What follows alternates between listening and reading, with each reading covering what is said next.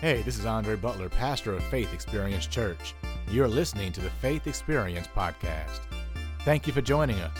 We hope that this message helps you engage your faith and experience the future God has for you. Amen. Amen. Well, today we're concluding a series we've been studying for a while called Broken. Has anybody been blessed by Broken? You help anybody? And last week and this week, we're kind of zooming in on uh, parenting, just helping us to really help us to either uh, not have broken kids or allow God to heal our broken kids. And of course, as you saw in our video today, we're going to focus in on teenagers today. And so I want to read Proverbs chapter 30 and verse 11. It reads, There is a generation that curses its father and does not bless its mother. It's funny, I was reading that out loud yesterday, and one of my teenagers walked in the room and they said, That's my generation. And I said, Yes, it is. Yes, it is. No. But the, the bottom line is the Bible is actually teaching that this is a challenge that arises sometimes when you're raising kids, and of course, what happens if you don't uh, make adjustments while you're raising them and you allow them to become adults uh, with, uh, while they're still having foolishness in their heart. So notice it talks about individuals that curse their father. The word curse here literally means to make light of, to be swift with, to be sharp with. Uh, we call it talking back. And if you were to keep reading later on in this chapter, it also talks about children that mock their father. And so the idea there is to deride, to scorn. And the idea that comes from that is to disrespect. And so the Bible is telling us that, you know, one of the challenges that we might deal with as parents uh, is children who will talk back to us, who will disrespect us. But then the second half of the scripture teaches that this generation also does not bless its mother. And the word bless there, I love some of the definitions there. It means to praise, it means to salute. I mean, we should salute our mothers sometimes and our fathers for all that they've done for us. It means to thank. And so here the Bible is revealing that really, as children and our children should be thanking their parents, should be saluting their parents. Ephesians chapter 6 teaches that we should actually be honoring our parents. And so our teenagers should be doing the same things with us. Now, Proverbs 20 and verse 20 reveals just how serious this is to God. It says, If you insult your father or mother, your light will be snuffed out in total darkness. And this is one of just a number of scriptures like this. And you might say, man, it, does it really take all of that? Well, as far as God is concerned, it does. He's saying, hey, if you insult your parents, you disrespect your parents, your light will be snuffed out. In fact, in the Old Testament, one of the laws of the land were where if you cursed your parent, that the penalty for that was capital punishment. Well, you know, that's one way to snuff it out, right? Now, obviously, that was under the old covenant. We're in a different age, but you can see that this is actually an important issue. And God does not want our children to, to be broken teenagers. He doesn't want our teenagers to be broken, to be the type of kids that are talking back to their parents, that are disrespecting their parents, that are ungrateful for what their parents have done in their lives. And part of the problem with our teenagers being that way is that it, of course, causes them to be broken. It causes them to cause harm to happen in their lives, and it puts them on a collision course for disaster in their future. And so today, what we want to do is we want to actually help you to, to really make the adjustments to save them. You know, usually when you have a teenager that's kind of gotten to that point where they're unruly, rowdy, you know, back in the day we would say they were baby kids, you know um, uh, you kind of almost feel like it's too late. 15, 16, 17, and you're like, man, I, I messed up somewhere. I don't know what happened. I don't know how we got here, but now, you know, they're just too far gone. And you know what? It's not too late. If they are still in your house, it's not too late. You can still turn them around. Think about it many of us, we were really not right even after we left our parents' homes. right? Some of us were in our 20s, our 30s, our 40s, our 60s before God got our attention. And if God could turn us around as adults, He can surely turn our kids around as teenagers. So I want to help you today to, to do your part so that your teenager can still be everything God wants them to be, even if they aren't acting the way God wants them to act right now. So I'm going to give you a couple keys to doing that. And the first one is in Deuteronomy chapter 11, and we're going to revisit a little bit what we talked about last week in this point. And that is that you need to teach, teach, and teach. Somebody turn to him and tell him, teach, teach, and teach. Turn to somebody else and tell them, you know, Jack. Teach, teach, and teach. Teach my teenager? Yeah, I don't, they won't listen to me. Well, they may not seem like they're listening. But if you constantly teach them the right things, teach them God's word, what will happen is God's word will get planted in their hearts. One of the things I've learned as a parent is I'll be talking to my kids and they'll give me that blank stare. And it'll feel like I'm just talking to myself. And then I look up and I find they're doing exactly what I just told them. And it's like, wow, oh, you did hear me.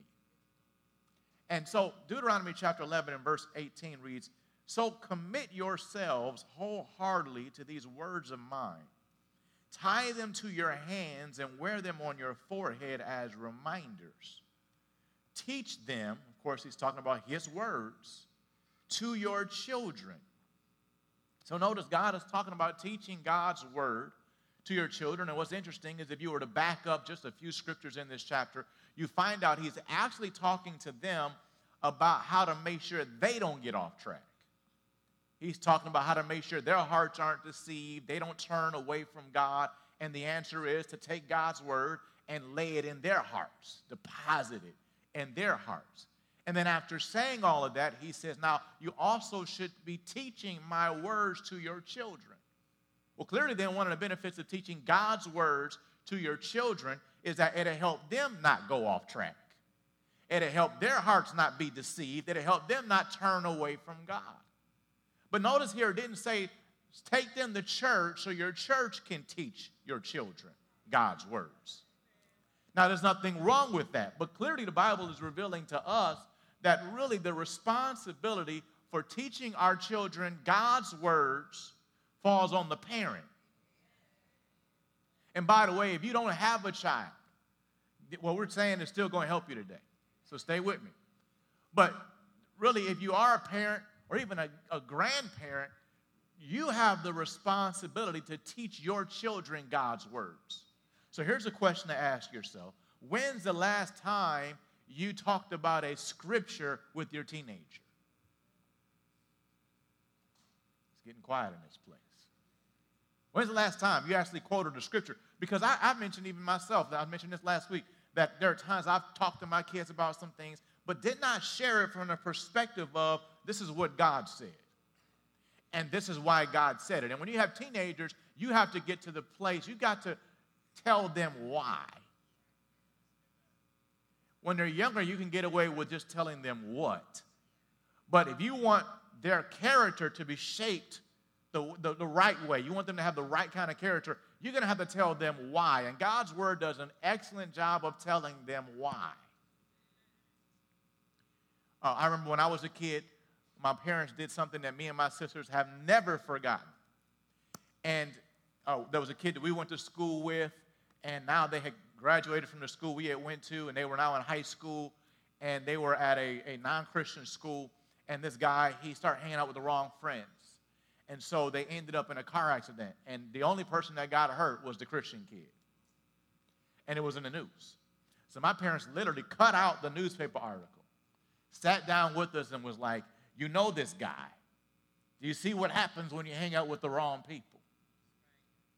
It's Proverbs 13 20. He that is a companion of fools will be destroyed. And to this day, we remember that. It kept us from, you know, hanging out with the wrong people. There were times where I, I you know, I almost hung out with the wrong people. And I remember him like, well, no, I'm not going to be the one. You know, because it does seem like that. It does seem like, you know, when you got some good kid starts hanging out with the wrong people, that's the good kid that gets shot. You ever notice that? It's like, you know what, Satan couldn't get to them.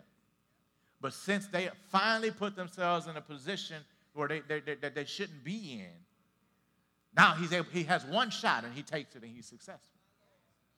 Well, that was my parents teaching us, teaching us God's word, teaching us how, apply, how to apply God's word to our lives. And of course, this scripture doesn't just say teach them God's word once, it says actually to teach them, talk about God's words when you're at home, talk about God's word when you're on the road or when you're traveling, talk about God's words when you go to bed, talk about God's word when you get up. Uh, once again, I was reading this and I, even I was being convicted and saying, and what percentage of this am I actually doing? Is it 5%? Is it 10%? Is it 20%? I mean, am I really talking about God's word in the car? Am I talking about God's word in the morning or at night? Or am I just saying, throwing out a quick prayer? I mean, how much am I doing this? Because me laying up God's word, depositing God's word in my child's heart is key to them having the future that I want them to have.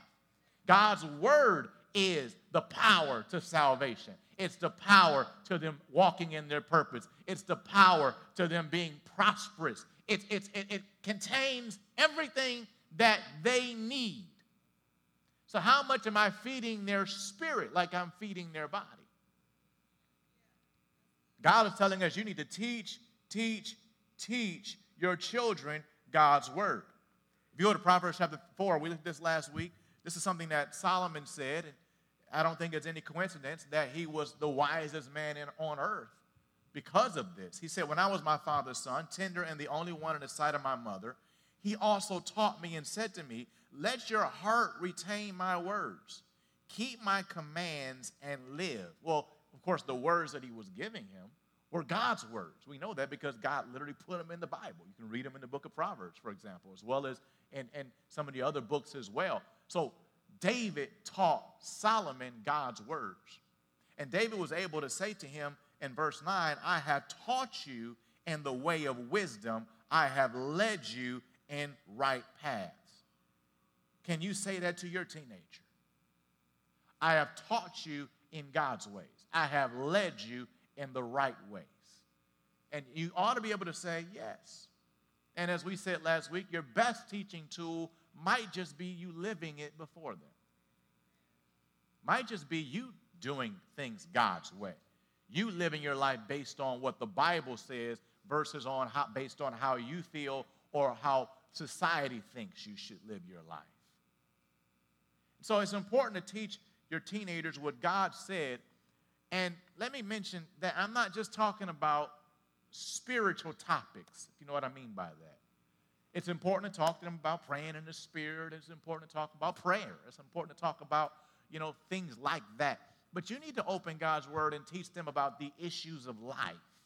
For example, your children should hear what God's word says about sex before they hear about sex from anybody else. They should hear what God's word says about money. They should hear what God's word says about friends. And there's a lot of things that the Bible says. The Bible is very practical, it's very relevant. And so you need to go ahead and make a point of teaching them what the Bible says about these things. And some of the best ways to do it is the like the example I mentioned is to use what's actually happening in life as a, an illustration, showing it almost like an object lesson. Something just happened. Let me tell you what, what God says about this. Or even when you're talking about politics, you know, you got to talk to your kids about politics. You got to tell them what God's perspective is on things. So when something comes up, you can tell them, well, this is what the Bible says about it. This is something that should be happening on a regular basis. And as you teach, teach, teach, teach them, the right things will be deposited in their hearts and they'll have the right actions. They'll have the right character and they'll follow it up with the right actions. You really want your voice to be the dominant voice in their head uh, as, they're, as they're growing up so that even when they're making major decisions, they hear your voice telling them what God said. All right, number two, Set clear boundaries and give consistent correction. Set clear boundaries and give consistent correction. Proverbs 29 15 says this The rod and rebuke give wisdom, but a child left to himself brings shame to his mother. The rod and rebuke. Notice the Bible talks about the rod. Of course, uh, the Bible is very clear. There, the Bible talks about using the rod, using uh, the rod of correction. We will call it the belt today. You know, some people have a problem with that. Society, you know, they have an issue with that. But the Bible is very clear that it's not just rebuke that gives wisdom. It's not just time out. It's the rod and rebuke. And most of us who grew up in here, we grew up dealing because dealing with the rod. The rod saved our lives. Thank God for the rod or the belt. Now, the Bible doesn't talk about abuse, and there is a difference. But when you have a teenager, they're too old for the rod. They might be big, they might take the rod out your hand. tell you what you know. So the rod, it may be a little different. And you know what? God has given us a great gift in 2019 to discipline our teenagers. It's called a cell phone. Some teenagers would rather you beat them with a rod than take their cell phone. Am I right? Some of them, it's called car keys. They would rather just, just, just do anything but take away the car from me. The point is that there needs to be some real consequences to uh, wrong behavior wrong actions. And because the rod and rebuke, and that, notice what goes along with that rebuke literally means verbal correction. So when you put those two together, they give wisdom, which tells me that wisdom, we might even say good sense, doesn't just come to people. They don't, they're not going to just automatically get good sense. And they're going to get good sense from the rod and rebuke. If you leave them to themselves, as this scripture says, you don't correct them when they're going the wrong way, they're going to eventually cause you to be ashamed because of what they do and how and the kind of people they have become. So, why is this in the Bible? And there's a lot of scriptures that say this. Why is it in here? Because God is telling you as a parent that you must correct your children. You must give consistent correction. And of course, you can't give consistent correction if they don't have clear boundaries. They have to know what, your, what the rules are. They have to know what's acceptable to you and what isn't. And uh, so the thing about life is that life has done a great job of giving us clear rules. Today, you know, football is going to be on. And, you know, if you, if you catch the football and your foot is touching the white line, you're out of bounds, right? Doesn't matter how great the catch was, doesn't matter how great the throw was. You are out of bounds. You don't get the yardage. That's life. Right? On the freeway, you know, there's a median. Right? Clearly, you don't want to cross the line. And, and because if you cross the line enough, you'll hit the median. Right? In fact, when you train your kids to drive, you usually tell them, you, you tell them not to not even get close to the median. You tell them not to be too close to the car in front of them. Why? Because if you are, you'll crash. That's life. Well, in your home, children have to learn that if I cross this line, I'm to crash. This is the line mom or daddy drew. They, they drew this line. And if I cross this line, there's going to be consequences. You want them to, to learn that before they leave your house. You want them, when they cross those lines, to, to see their consequences before they get out in the world and find out about the world's consequences because you'd rather be the one correcting them than, than the world correcting them. So, all I'm saying is there needs to be some clear rules in your home, and you got to stick with them. And sometimes what happens is, as parents, in fact, there's another scripture that uh, I guess I can read it to you in Proverbs 19 18. It says, Discipline your children while there is hope, otherwise, you will ruin their lives. And, and I believe one translation of this, when it talks about this, it talks about don't let your soul spare for their crying. And the idea here is, you know, when you do discipline a child, you know, sometimes you feel bad, right? They're upset, they're mad, um, they're crying, and you feel like, oh, well, you know, let me let me kind of give you a break. And and there's a place for mercy, but it's not all the time because you end up ruining their lives. Because they figure out, well, all I got to do is just like shed a tear, pout a little bit. I mean, in fact, they'll tell their friends, don't worry, I'll get out of this. And I mean, no, you can't always get out of it in life. So you need to be consistent with your correction. There needs to be consistent consequences, even for teenagers, especially for teenagers. If your curfew is at this time, I expect you in the house at this time. If you don't do that, then here are the consequences. If I tell you you don't talk to me like this and you do that, I might warn you once. But if you do it again, there's consequences. I own your Xbox now, or your PlayStation, or your car keys. And now we're hearing that and go, oh, yeah, that's just going to make them angry. Let not, their, you, don't spare them for their crime. Some things you learn simply by living through it. And you'd rather your kids learn it in your home than learn it outside of your home.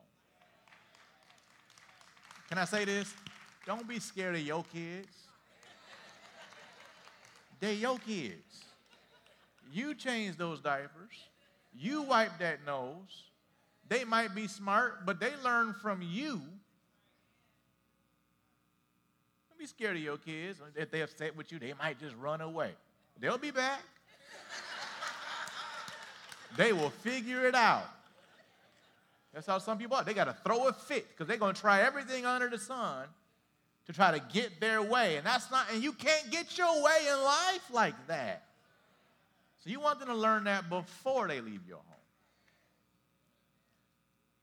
Here's another one. Is really important. Stir up the dream in their heart. Somebody say it's not too late. Right? It's not too late to, to, to win that person back, to, to bring a teenager back into, into place. Well, here's one of the things. The key is to stir up the dream in their heart. And you ever notice this? I, I, you know, I love sports, so I've always followed them, played them, all that kind of stuff. And every once in a while, I would hear a story about a great player who came out of a really bad home situation. In fact, it's true of a lot of guys in the NBA, where you know the neighborhood they lived in was really crime-ridden, uh, and a lot of the friends that they grew up with were either in prison or dead. And and I'll read about or I'll watch a video where this guy's talking about how they never did smoke, or they never did drink or they never did drugs. And, and, and they instead they found themselves in the court all the time, and that's how they made it to the NBA. And what it jumps out at me about that is that these guys aren't always Christians. They're not saying Jesus protected me. So what did protect them? Their dream. They had such a burning passion for the dream in their heart, in that case, maybe to make it to the NBA, that they refused to allow anything to get in the way of them accomplishing that dream. There's something about a dream that gives your life focus. And one of the things, one of the best things you can do for your teenager is stir up the dream that's in their heart. In Luke chapter 2, we actually read about Jesus right at 12, so right before he became a teenager. And it says, Now so it was that after three days they found him in the temple, sitting in the midst of the teachers, both listening to them and asking them questions.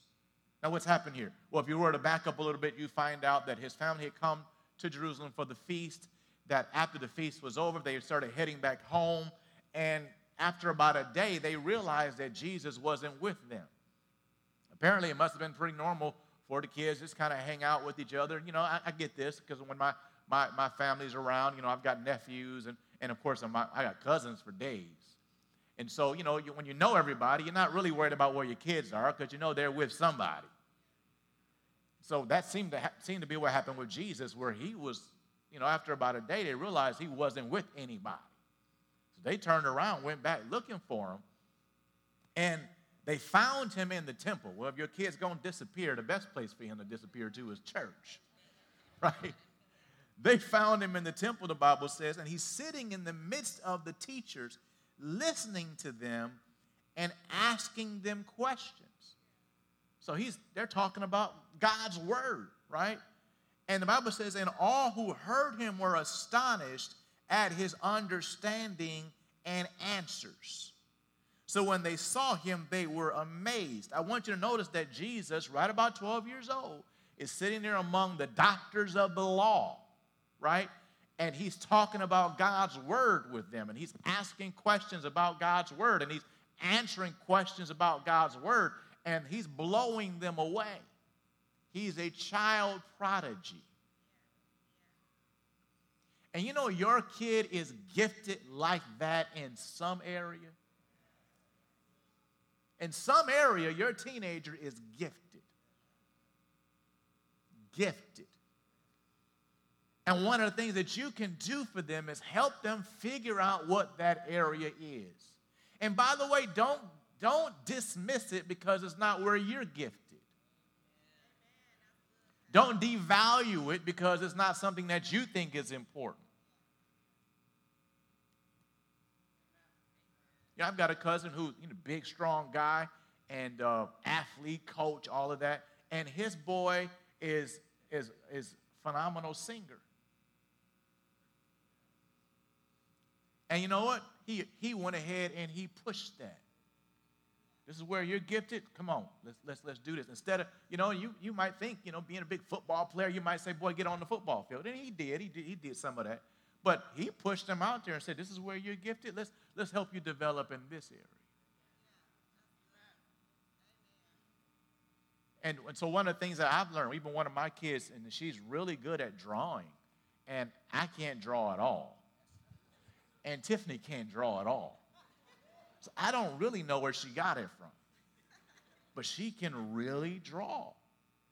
And so, you know, we're like, well, hey, let, us let's, let's, let's, let's help you develop that. I don't know what God's going to do with this. In fact, what you'll often find is that your kids will have multiple gifts.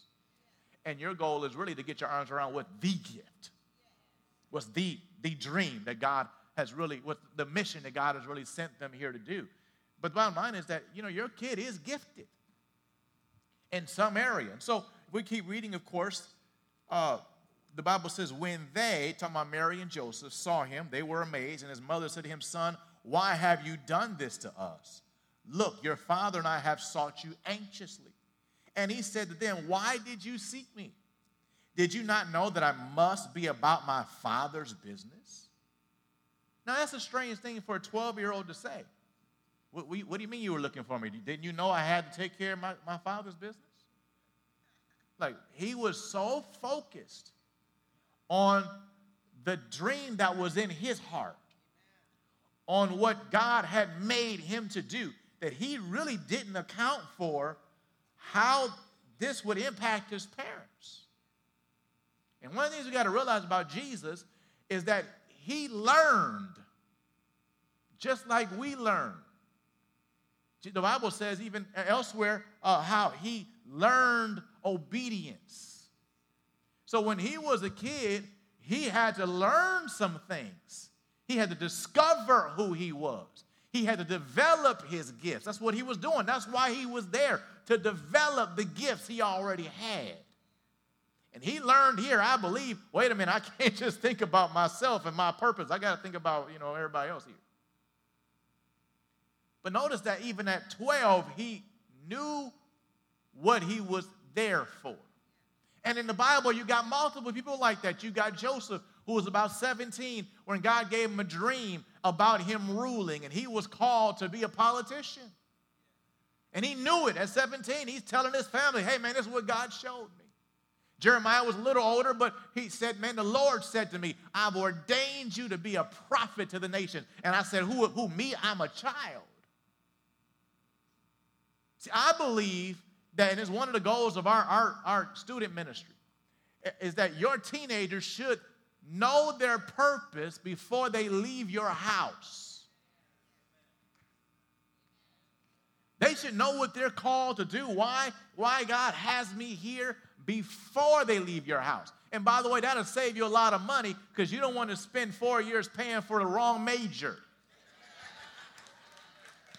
Come on, that's what a lot of us did. We spent a lot of money in college and we got a degree in this area, start working in this area, and then realize we hate it.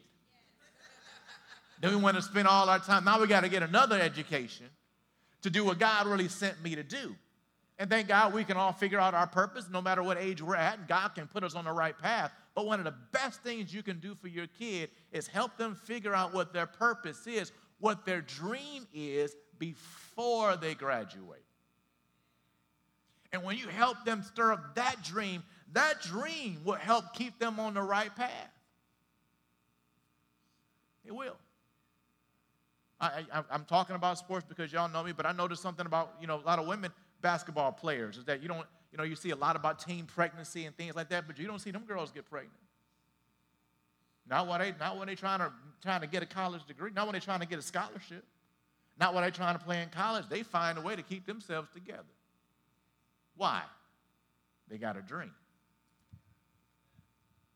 And it's true in so many different areas. So it's important to help them to figure out what that dream is and help them to chase that dream. You know, I love movies, and so I remember the Terminator movies. Anybody remember the Terminator movies?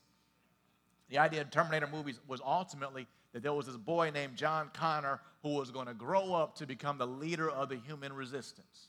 So his mother found out about this, and if you watch the first movie, and so she knew this when he was still little, ultimately. So she actually trained him and, and talk to him constantly about the fact that you know you, you can't do this because you got to be the leader of the resistance. You can't do this. You're the hope of mankind. You can't do this. She literally just aimed him in that way. So he would become everything he was supposed to be. And that's really what i'm talking about. The bible talks about how your children are arrows in your hand. You aim them at the devil and you fire this is what the bible talks about when it says train them in the way they should go. Because part of the way they should go is, is following God's plan for their life.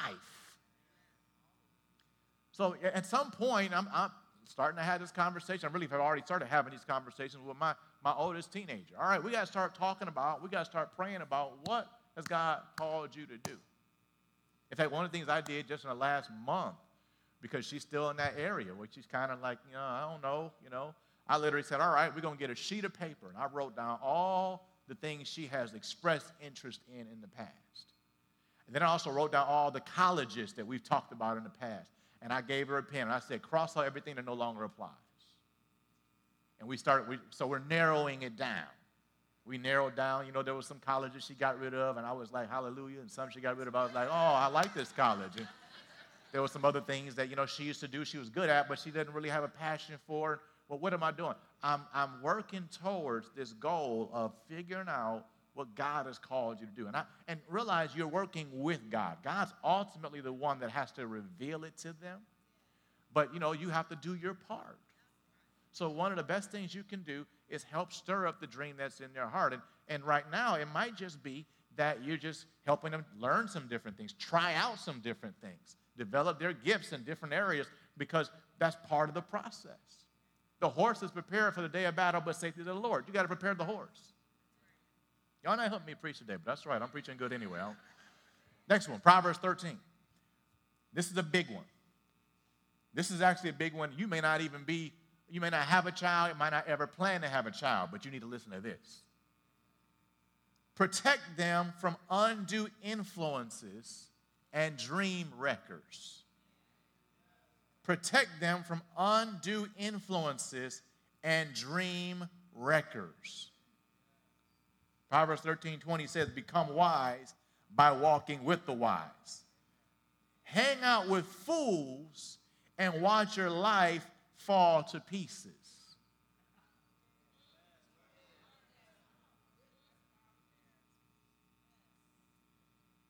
So, God, let's say it this way I know your future by looking at your friends.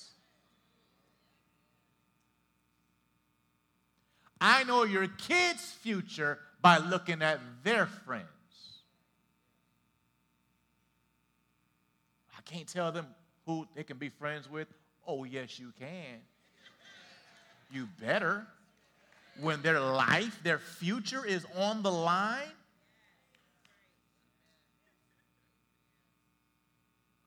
What's he telling you? Why are, uh, uh, is this important? Because who you are around, in fact, let's say it this way the, the, the key word here is exposure. their friends play a role in what they are exposed to, as well as programming them to a degree about what they're going to do. I don't know, we've all been there. You got a friend that smokes, especially if you got a couple of them, you're probably gonna try it. You got some friends that are sleeping around, they encouraging you to do the same thing, you're probably gonna try it. You got some friends that are drinking, you're probably gonna try it. Their friends have a huge influence on you, and they still have an influence on us today. I mean, our country is still nothing but a big high school. That's all it is. You ever look at social media? All it is popularity contests and calling names and ostracizing people, and that's what politics are. It's nothing but a big high, it's, nothing but a big high school. We never left high school. We just look a little older. It just is. Everybody's so influenced by other people, and we like to act like that's not true. Oh, I'm, I'm, I'm my own man. I'm my own woman. No, you're not. No, you're not. You are influenced by somebody. And undue influences have a much bigger effect on our children than we think they do. And they're dangerous. They're dangerous. So I read this article a couple years ago. I never forgot it. And it was talking about a group of teenagers who were found dead in a motel room. Now, what's interesting is that they weren't found dead, uh, they weren't in that room doing anything wrong. There was no drugs, there was no alcohol, there was no loud party. They were just hanging out. Now, you could argue they shouldn't have been there, but the point is that they weren't doing anything illegal.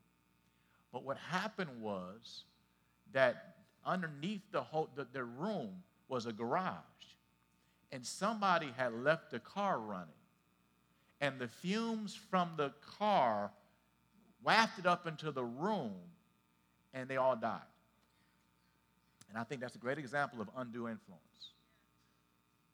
Because what happens is a lot of parents, they look at their kid, and I don't know how my kid got to this point. And it's because there's been a, a running car in their life. I had a, a one, one family I ended counseling years ago, and I pastored in another city. Uh, the mother came to see me because her son had gotten into some sexual deviant behavior. He had been convinced that he, he was, you know, sexually different than what God made him. I put it that way. But he had been raised in church. He knew better. But somehow or another, he got this idea in his head, and she's like, I don't really know what to do about this. I'm trying to help him, and I don't know what's going on. And and we start talking, and it turned out that her sister had been encouraging this and had been telling him, oh, no, you just this way, and go ahead and embrace that, and on and on and on. And, and, and I told her, like, you better get with your sister because your sister is, the, is your problem right here. She's got a different worldview, and she's pushing this on your kid, and this lifestyle will destroy him. And so she did and I saw him online not too long ago, and he's grown up to be a, a, great man, got a good life, God's doing great things. But what was happening was who she had allowed in his life. Just because they're family doesn't mean that they should be allowed in your child's life. Who are you allowing to train your children? Who, what are you giving access to your child's heart? Because really, whatever's going, whatever is going in their ears, whatever is in front of their eyes, whoever they are around, they're holding your teenager's heart in their hands. And that's why you got to be very careful what music they're listening to. Like in my house, we weren't allowed to listen to secular music. You know, now we snuck a little bit. My sisters, especially. You know, I was an angel, whatever. But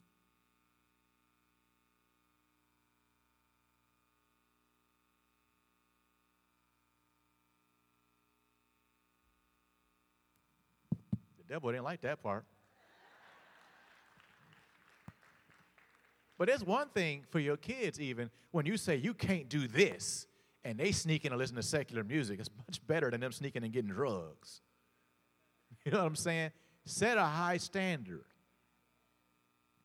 So there were things we didn't. I wasn't allowed. It wasn't allowed in my house. You know, my dad heard. I remember one time I got in trouble. I got a spanking. I was this is when I was a little younger, because I got in the car singing, singing Michael Jackson.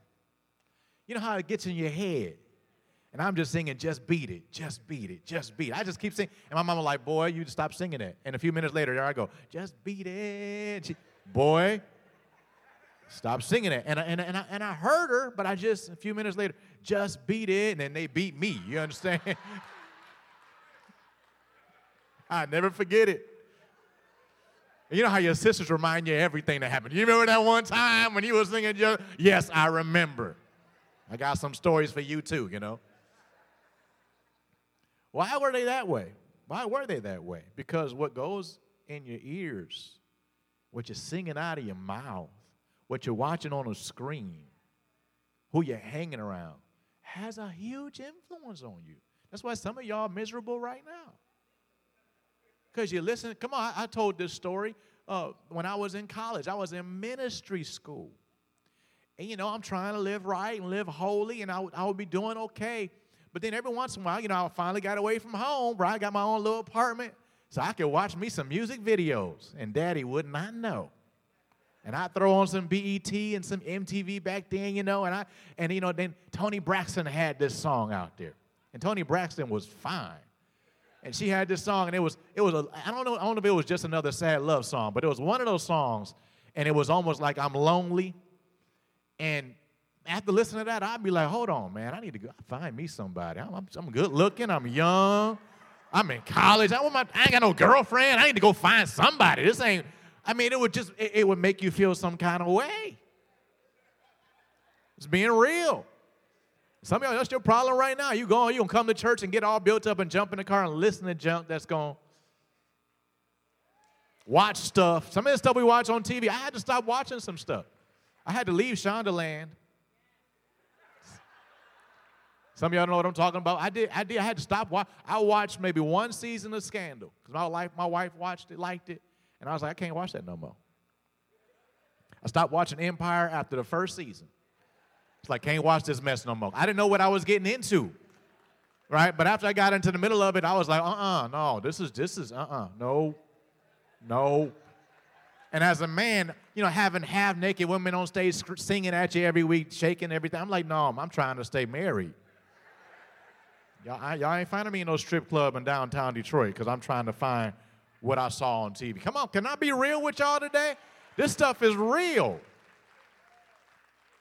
You got to be very careful what you allow your kids to be exposed to. What? When's the last time you checked their social media? Oh, they would be mad. They in your house. You pay for the phone. What they looking at on YouTube? What's going on with Snapchat? What's the TikTok videos they watching? Some of y'all don't even know what TikTok is. Like, what's that? It's only the most popular app for kids. Now, nowadays, it's even more difficult because they're getting all this stuff fed through them through their phone, where it used to be you at least had to go somewhere. But are you on top of that? What's going into their heart? You have to protect them from undue influences because it matters. You know, in sports, if you want to be a good team, you can't just play offense, you also have to play defense. Right? You can't just score a lot of points. You got to keep the other team from scoring points. And there's some of us, we do a good job of telling our kids God's word, but we're not doing a good job of keeping other stuff from their ears, too. I had one, one um, family that happened, what happened was I had a, a, they had a kid in our church and they were one of the leaders of our, our student ministry. I mean, on fire for God. I mean, you're like, man, I don't know what God's going to do with this person. And somehow or another, some things happen and they had to be taken out of a, a, Christian school, put in another school, and they got in the wrong environment, around the wrong friends. And the same kid, within about a year or two, was in and out of juvie. I, I'll literally sit down and talk with the kid, and, and they couldn't hear a word I was saying. And they were hearing a word all the time. It was a lot of offense. But what happened was, you know, a few things happened, and the defense was lacking. And it took years to get that kid right. Now, they're right now. but it took years because of where they put them. And I know one of the things I saw online, you know, we post some of these videos and somebody responded, well, this ain't true because I trained my kid right. And then when they went to college, then they just went crazy and I ain't trained them that way. What college did you send them to? Because the most challenging time, most challenging place in America to try to live right is a college campus. That is the roughest, that's the hardest one. So you take your trained kid and you drop them in the middle of a college campus where there is no God, and then you are, you don't, you, you're surprised that you, your kid turns into a stranger? It happens way too often. I don't know how people don't get it. You might need to pay attention to where your kid goes to college. They may not have to go to the big uni- public university if the public university is going to destroy them. If they go crazy when you send them to college, that's just as much your fault as it is theirs. Not popular, but it's true. You got to be very careful about the influences in their hearts. You need to protect them from undue influences. You got to protect them from dream wreckers right now, which is also why I, I like this, this principle. And I actually, uh, I'm going to read this to you. It's Ephesians, Ephesians chapter 5 and verse 3. It reads, But fornication and all uncleanness or covetousness, let it not be once. Somebody say once. Let it not be once named among you. Let it not be once. Not once. Somebody say not once.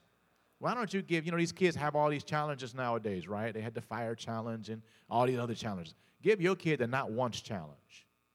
Not once will you drink alcohol. Not once will you drink do drugs. Not once, not once will you have sex before you're married.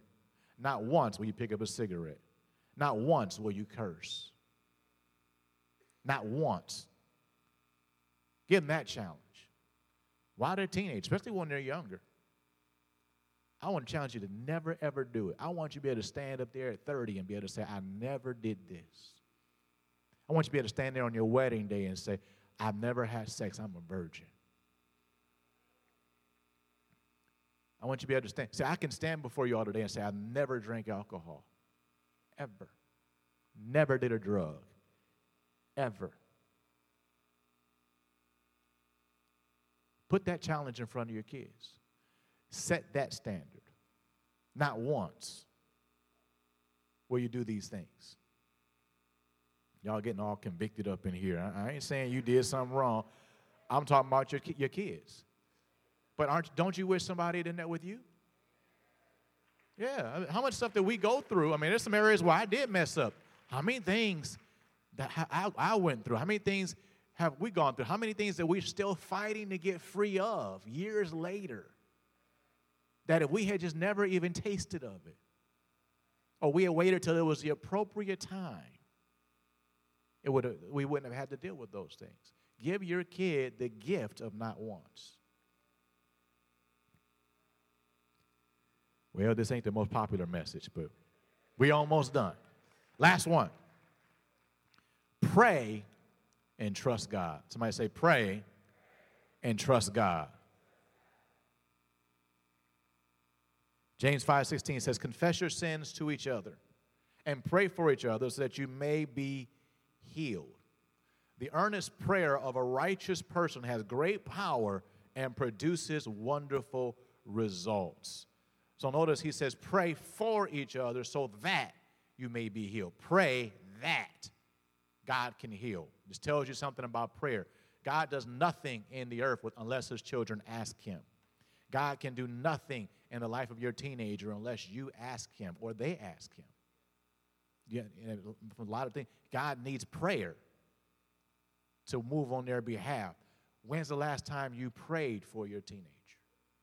And I'm not just talking about a quick prayer. I'm not talking about, Lord, protect them from me killing them. I'm not talking about that kind of prayer. I'm talking about the earnest prayer. That's the prayer where you care, right? Of a righteous person. That, that's a heart. That Bible, the Bible calls that the prayer of supplication. That's when you're praying a heartfelt prayer for them. That's when you're praying primarily in the spirit for them. When's the last time your teenager was your prayer project? So we often wait till our kids have messed up before we pray like this for them. Well, why don't you pray like this for them now? Pray that God help, helps them discover their purpose. Pray so that God can heal them up of things that have happened in their hearts. Pray that God brings the right people across their path. Are you praying for their future spouse yet? When you pray, then when you pray because you care, then you allow God to move anywhere, right? You allow God to do in their lives what He wants to do in their lives. You need to craft a prayer shield around your child. And one of the ways to pray for our children is, is found in Matthew chapter 9. I won't take it there, but the Bible talks about pray that God sends laborers across the path of people. If you, if you have a kid, you have family members, you know that for some reason, family doesn't like to listen to family. Remember when I was growing up and I would, I would go to practice, you know, because once I, played basketball, and, and I would come home and like, man, dad, my coach just taught me this. And man, it's amazing. He'd look at me like, boy, I told you that a year ago. Well, he'd be like, why are you always excited when somebody else tell you what I already told you? And they'd be like, yeah, but you, you don't know what you're talking about, you know. Yeah. It's just something about family that, that just makes you not want to receive from them. So sometimes what God will do is He'll send somebody that's not family. He'll, he'll send people to them that they will listen to if you pray for it. So that I, I listened to the story from, from Kenneth Hagin. I went to his ministry school. His, his ministry has impacted the world literally. And um, he was talking about how one day his mother had told him that his uncle had really fought, you know, was really not doing well. Uh, bottom line is he married the wrong woman, talking about undue influences. Stopped going to church, stop reading the Bible. Um, his kids grew up without ever having any real exposure to God.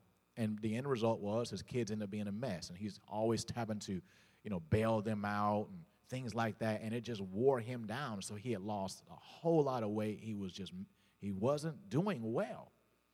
And so he said one day he was driving on the street and he saw this guy walking. And from the back, the way he was walking, he thought it was his uncle. He was like, oh man, that's my uncle. And so he, he's going to stop, you know, stop the car, pick him up, and drive him wherever he was going. And then after a minute, he was like, he saw him and he was like, that's not him. And he kept going. And then he remembered what his mother said. She said, you wouldn't even recognize him. And he was like, that was him. And he said, he cried out, Oh Lord, save my uncle. And he said he heard a voice in the back of the car say, That's exactly what I'm trying to do. And he said he literally pulled the car over and looked in the back, see if somebody was back there. Because he's like, What in the world's going on? And finally he said, Is this you, God? And God said, Yeah. And he said, What do you mean that's what you're trying to do? And he said, You know, I've been praying for him for years. And he had done it. He said he had spent hours praying for his uncle to be saved. But you can't pray for somebody to be saved, they have free will. You can just pray for the opportunity, for, for that, that, that, that open door. But he didn't hear the gospel, and God told him that. He said, No, you, you, what you need to do is pray that I send someone across his path that he will listen to to tell them about Jesus. He said he'd been off track for 15 plus years. He prayed that prayer, and within a week, he was in church because somebody he would listen to came up to him, talked to him about Jesus, and he chose and got, got his life together. One thing that you can do for your kids is pray that God sends people across their path they can listen to. And that's also another reason why you bring them to church because they may not listen to you, but they might listen to Justin. They might listen to one of these team, somebody they look up to that, that that's what they want to be. Pray for them. And then ultimately, don't forget that they were God's kids first. So we're talking about you doing your part. The Bible says the horse is prepared for the day of battle, but safety is of the Lord, right? You, you train your children the way they should go, and God will make sure they'll not depart from it. With God, nothing is impossible. They're His kids. You do your part, God will step in and do his part, and your children will have the amazing lives, even more importantly, be the amazing people that God wants them to be. Amen. Anybody believe that today? Come on, lift your hands and give God praise and glory for the Word of God. Thank you, Father, for the Word of God. Thank you for tuning in to another Faith Experience podcast. Remember, God has a future for you.